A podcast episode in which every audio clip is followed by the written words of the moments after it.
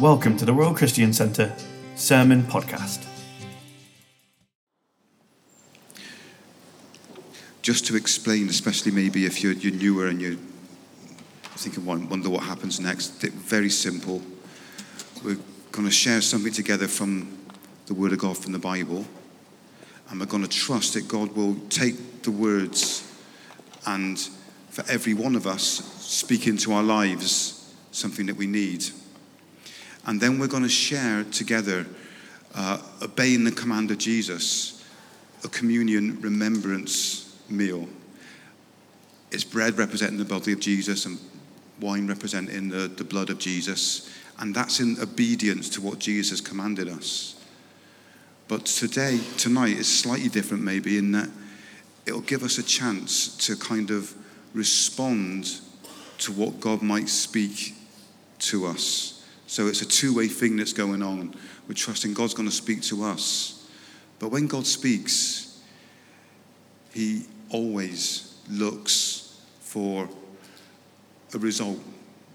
God speaks and things happen. And in His patience, God chooses sometimes to speak very gently into our lives. But the gentleness of God's voice doesn't mean that He's any less interested in change happening in us. God still looks for something to happen in us when He speaks to us. We're listening on God, we're, we're discussing, studying, and a whole range of words you could use, the subject of, of prophecy and the way that God speaks to people. We've looked at different books of the Bible and we've looked at the book of Daniel and things that have happened in the Old Testament. And tonight we're looking at how prophecy works with regard to discipling.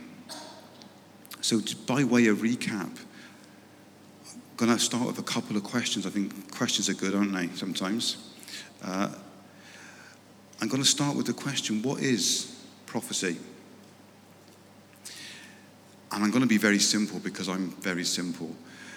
And very, very simply, Prophecy is God communicating to human beings. And we see throughout all of the Bible's history that God has always been passionately interested into speak, in speaking to people. Right from the very, very word go, when there were only two people and Him, God was speaking to them. Up to the present day, God is interested in speaking to us.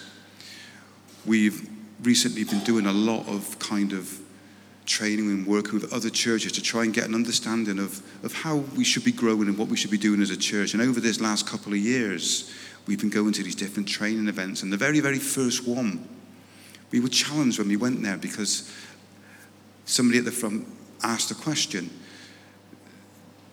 Do you hear from God? And obviously, because we were the leadership team of the church, obviously, yes, of course we do, yes.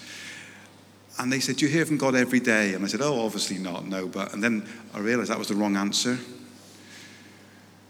And what they said was, If you're a follower of Jesus, you need to expect to hear from God every day because God surely is speaking to you every day. If you're not hearing, it's generally because you're not listening. So that was a little bit of a, I learned then, don't ever jump quick to say the answers, what you think is right sometimes you end up with egg on your face. Prophecy then is God speaking to his people. And quite often we get this, this picture of a prophet that will stand up and make a proclamation and say, This is the word of the Lord. And often that is what happens in Scripture. And sometimes it's what happens today. But I'm particularly going to focus on how the gift of prophecy works in a church congregation, just like this. And I'm particularly going to focus on one Bible verse. It's 1 Corinthians chapter 14, verse 26. What shall we say, brothers and sisters? When you come together, each of you has a hymn or a word of instruction a revelation, a tongue, or an interpretation. everything must be done so that church may be built up. I'm going to come back to that a little bit later on. But that is the, the main verse I want us to keep in our minds. Because it says in there, brothers and sisters, when you come together, each of you, it doesn't say one or two and everyone else is in the audience watching. It doesn't say one or two are special and everyone else is a little bit down the ladder so you don't have any role or any part to play. It encourages each of you, each of us, to have something to share that will build up everyone else. Earlier on in the same chapter, 1 Corinthians chapter 14, the Apostle Paul, and it's worth looking at the whole chapter. We're not going to do that now, but it's worth looking at that to get an overview of what Paul was trying to teach people about hearing and speaking God's word. But he highlighted the differences and the reasons for different spiritual gifts. How in the church, we sometimes have the experience where somebody will give a message of speaking in tongues and no one can understand what they're saying, so someone else will stand up and give an interpretation of that message. Why does God do it that way? Because God is God, and sometimes He just chooses to do things His way. It's certainly one way of getting our attention because it's unusual and out of the ordinary, so it certainly grabs our attention. But God is God, and He chooses to do things how He chooses to do things. Other times, however, God speaks through the gift of prophecy. Often, the gift of prophecy will be a word of encouragement. It will be God giving a message to us that we need to hear to be encouraged to keep going. Sometimes it'll be a word of instruction, something new we weren't aware of, a direction that we hadn't appreciated. And sometimes it'll be something big, huge, that maybe a church or a person or an individual needs to change direction. God does things God's way.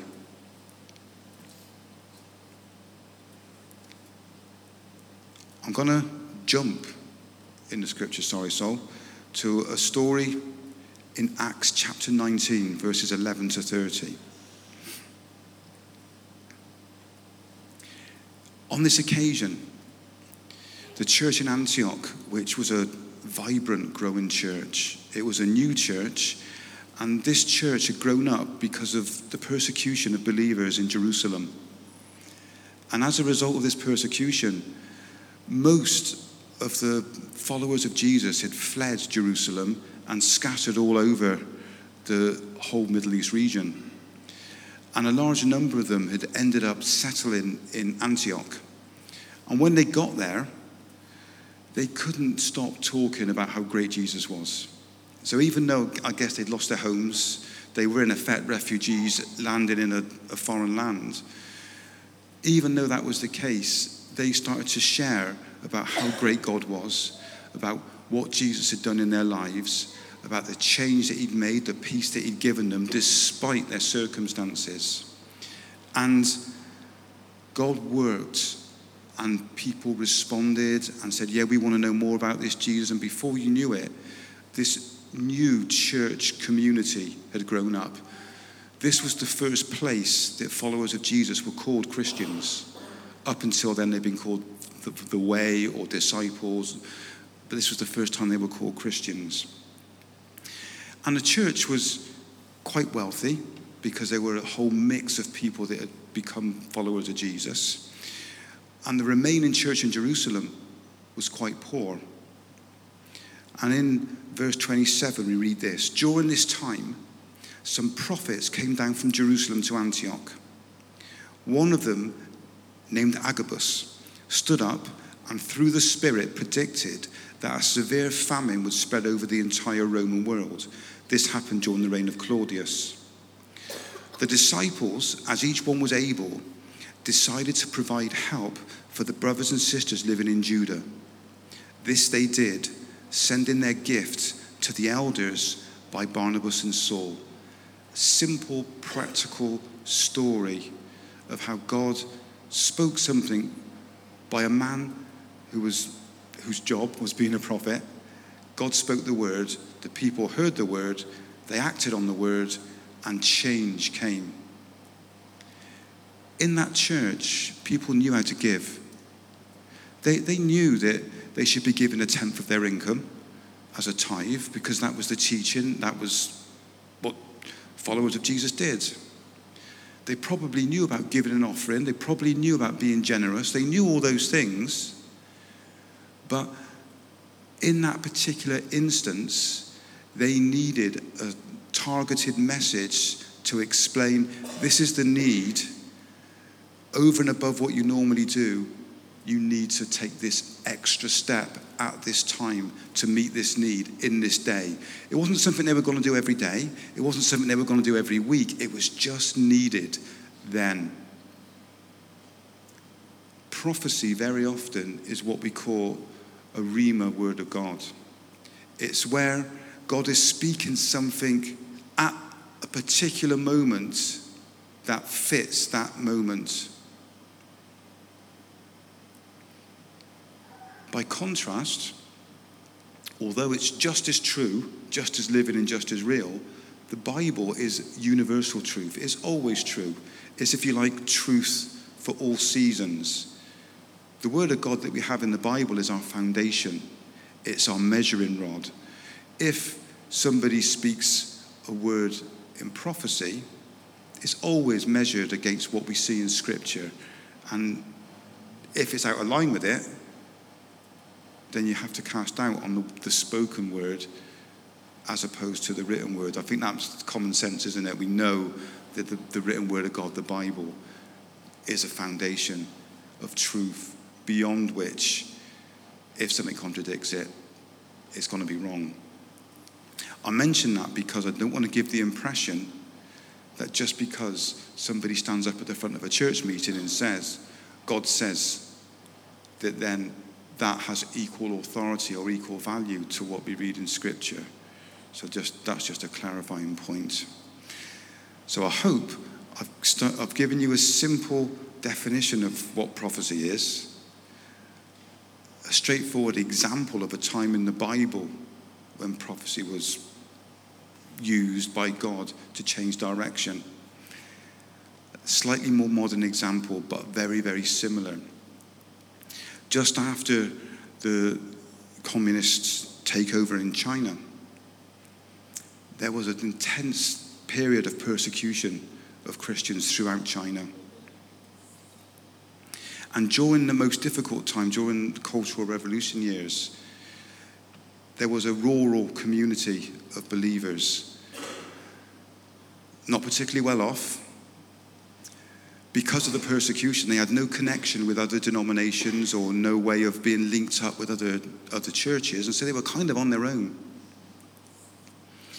And like all communities of believers, they were under constant surveillance. They would have regular visits of the political police to, the, to their community. And they were farmers. Money wasn't in regular circulation, so most of what they did was growing food and trade in food. And they couldn't give a tenth of their income in the way a church normally would.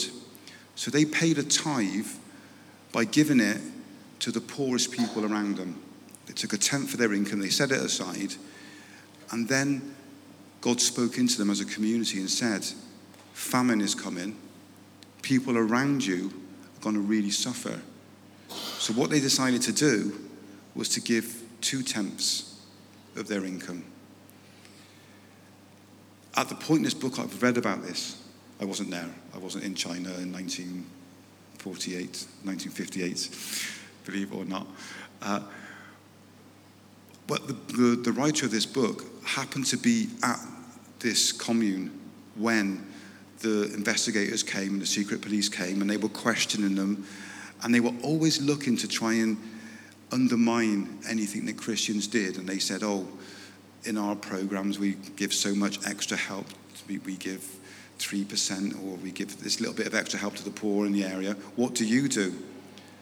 And the pastor said, oh, we give nine tenths of our food away.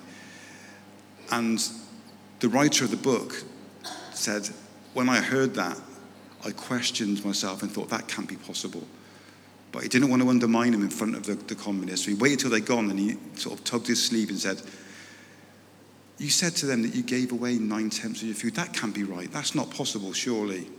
And the pastor said, We used to tithe the one tenth, but because of our situation, we felt God speaking to us that we should give more. So every year for the last 10 years, we've increased our giving by 10%. It's now nine years since we started, so now we're giving 90%, nine tenths of our food away.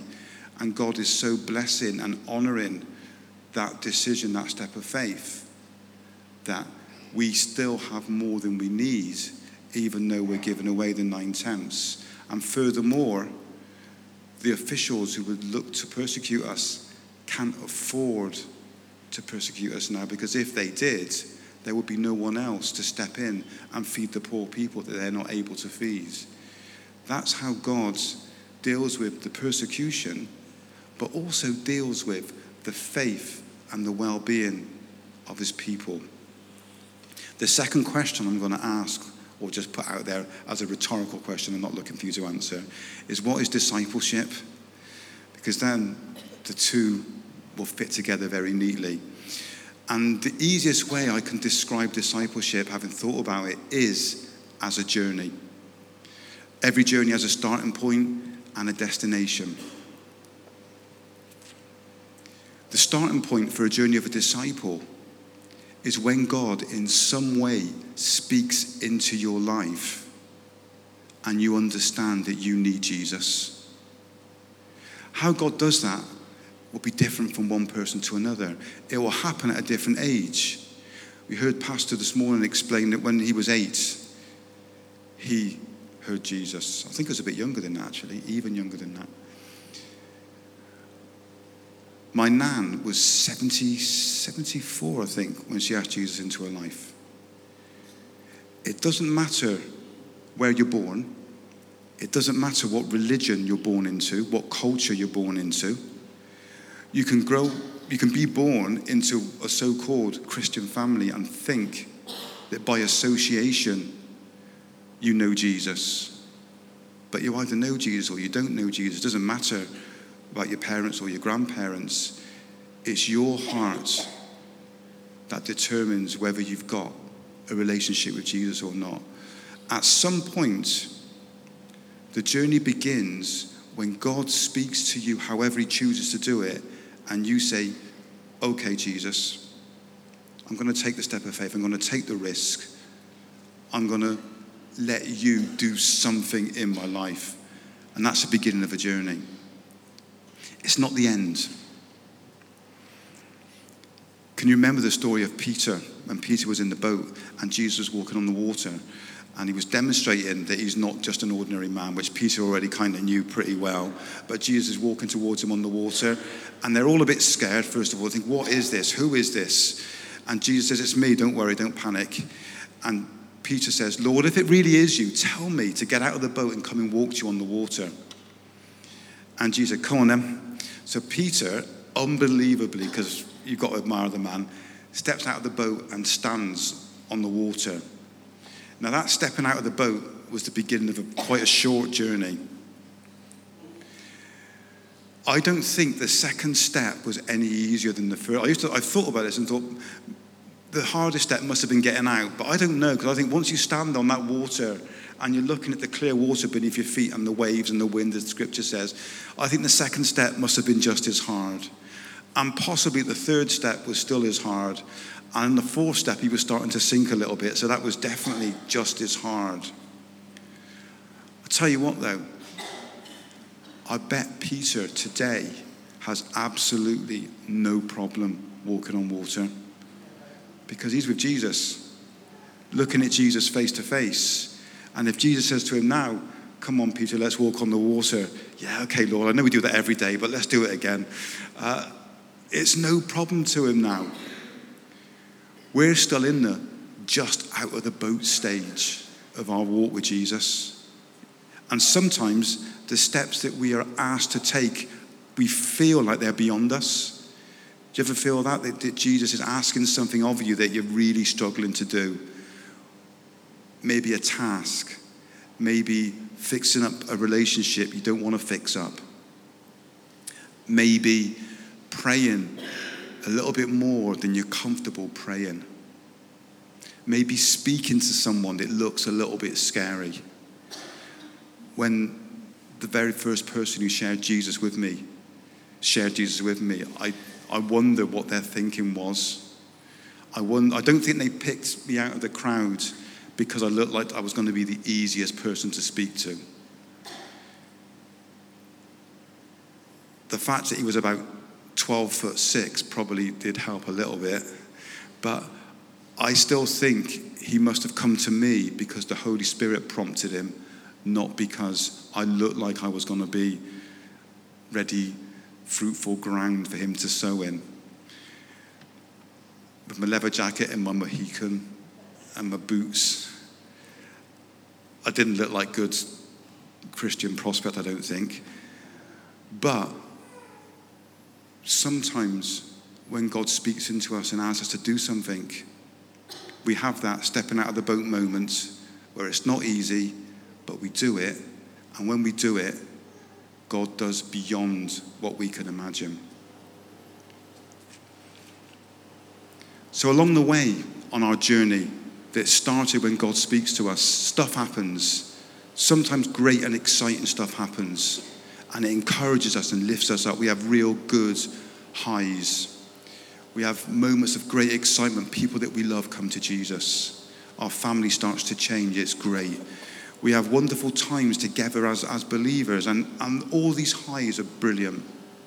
Sometimes stuff happens it's not so great. You know, what are the biggest stresses in life? Moving house, getting married, having children, all those normal, difficult family life. But sometimes stuff happens, it's unplanned and not normal. Breakdowns of relationships, bereavements, losing people that we love, tough stuff. These things change us. These things grow us and stretch us and make us into something that we wouldn't otherwise have been. But these things affect everyone. The difference is when you've started the journey with Jesus, God wants to speak to you when these things happen. I guess the most frustrating thing for God is when He most wants to speak words of love to us and we shut down and don't listen to him. Because God never, ever wants to stop talking to you. But when we don't listen, we miss out. We don't hear, not because he's not speaking, but because we don't listen.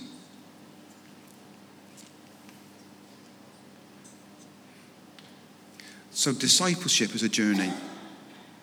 Prophecy is God speaking. The discipleship journey is utterly dependent upon God doing stuff. You cannot disciple yourself. You need two things. The most important thing you need, and this is kind of obvious, but I'm going to say it anyway, is the grace and power of God. Without that, nothing changes. Without that, you step out of the boat and you sink like a stone. With that, you step out of the boat and you at least get a good run up before you start to dip, and then you maybe need Jesus to lift you out again. But the second thing that we need by God's design and God's plan is each other. And this is where gifts like the gift of prophecy come into its own. That scripture that we read before from 1 Corinthians 14 26. What then shall we say, brothers and sisters? When you come together, each of you has a hymn or a word of instruction, a revelation, a tongue, or an interpretation. Everything must be done so that the church may be built up.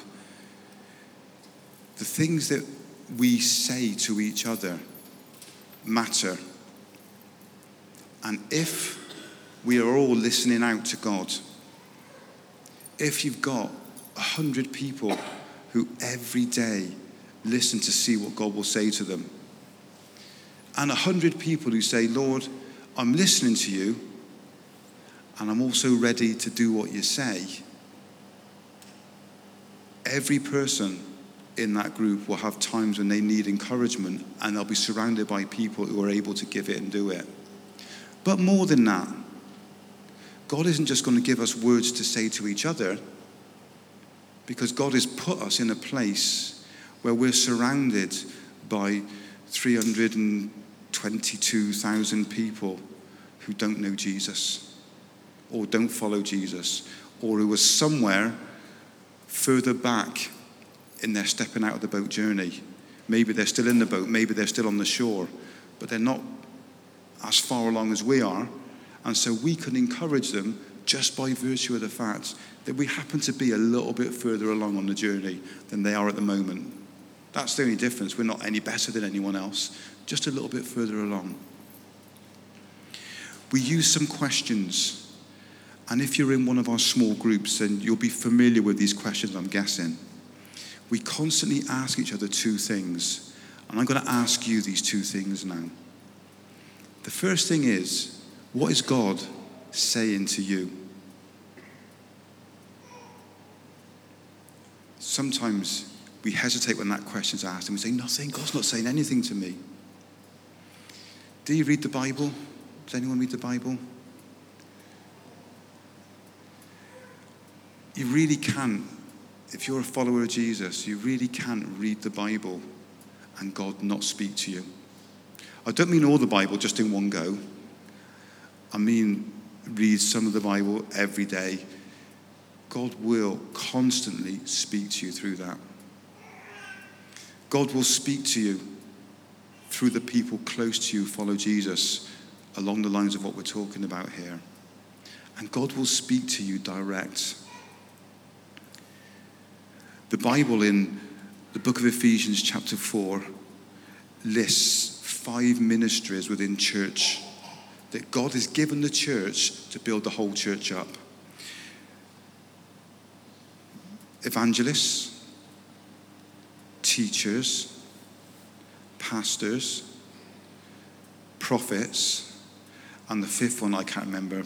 It's equally important, but it's on the board behind me. Apostles, that's it. You can forget apostles, obviously, me. Not everyone is called to be an evangelist, but everyone is called to be a witness. We've all heard that before, haven't we? Anyone heard that before? You might not be an evangelist, but you are a witness, and the time will come when you need to speak about Jesus. Not everyone is called to be a prophet. But we are all expected when we gather together to have something on our hearts from God to encourage others with. It might be something really small. The very, very first time I shared a word that God, you know, when, you, when, when you're growing as a new believer and you're saying, God, I want, I want to grow in the gifts of the Holy Spirit. And God had graciously filled me with the Holy Spirit, and I, I spoke in tongues as a prayer language, and I was in a, a prayer meeting, and I was saying, Lord, I, I want to be able to do a bit more. I want to be able to be a blessing. Lord, give me a word to someone. And simplest word ever, God put on my heart, that lady over there, I want you to go over and tell her that God loves her. Simplest thing. And this lady had been a Christian for quite a long time, and you're thinking, like, Lord, I know I said easy, but could I have one that's like easy and not going to embarrass me in like a meeting in front of people? And God said, no, that's, that's the one. So I went over and I'm not really used to making people cry, if I'm honest. Uh, but I just said, uh, God's put on my heart that, that I need to share or remind you. And, and you know, when you start to stutter and you start to try and explain it, anyway, God loves you. And she just started to cry because sometimes you just need to hear it. You don't, I don't know why, I've got no idea what the circumstances were, but that lady at that time needed to hear that word. And that's something that all of us can and will do. But there may be times that God starts to stir you to share words that need to be a blessing to the church. I'm going to finish with an interpretation from a message in tongues from uh, the 11th of April this year. The reason I've decided to, to share this as a reminder was that sometimes we get messages and we, we forget them. But it really is an example of the way in which God speaks into a congregation of people. So, because you probably don't remember this particular service, I think it was the 11th of April 2017, morning service, just in case you don't remember it, uh, Joyce and Jan shared a message in tongues, and Simeon, who's one of our elders here, stood up and gave an interpretation to that tongue. And this is how we believe God chooses sometimes to speak into the congregation of the church. It's time to come in the simplicity of who you are. Strip away every pretense. I know who you are, I know you very well. Just come as you are. You have done many things trying to impress with little success. Why not just come as you are? That problem I know. I know the reason. Why not leave it with me? Some of you have prayed many times for my power, but your times and purposes were not right. You say it is for my glory, but it cannot be for my purpose if you have not surrendered to me. That was a word that God spoke to the body of the church that was shared by someone in the body of the church to enable us as a congregation to grow, to go further on in our journey. If you'd have asked someone that morning who that word was meant for and whose heart was stirred by it and was encouraged to take a step forward, if you'd have said to them, What is God saying to you and what are you going to do about it? The two questions. They would have had a very different answer, maybe, to, or not, not much at the moment. But the reality is that tonight, just as much as any other time, God wants to speak to every one of us. So, right now, as we move into communion, we're going to think on these questions. I would love that all of us start expecting to hear from God. And it could be that there is someone near you that needs a word of encouragement. And the time will come, maybe tonight, maybe some other time, when God puts that word in your heart and you go and you share it boldly with them, and they're blessed and lifted up, and you're blessed and lifted up because there's nothing quite like being useful to make you feel useful, is there? All those things will happen. But the really exciting thing is that whilst this happens in our congregation and we get better at listening and better at obeying, it's only one step further away that God starts doing here what he did in Antioch. We don't need to be a persecuted people to take the step of faith to be where God has put us and wants us to be. We're there. We are where God wants us to be. We're at the place where God wants us to speak truth. We're surrounded by people who need to hear truth. We just need to get better at knowing from God the who and the when. And we need to listen to what God is saying to us.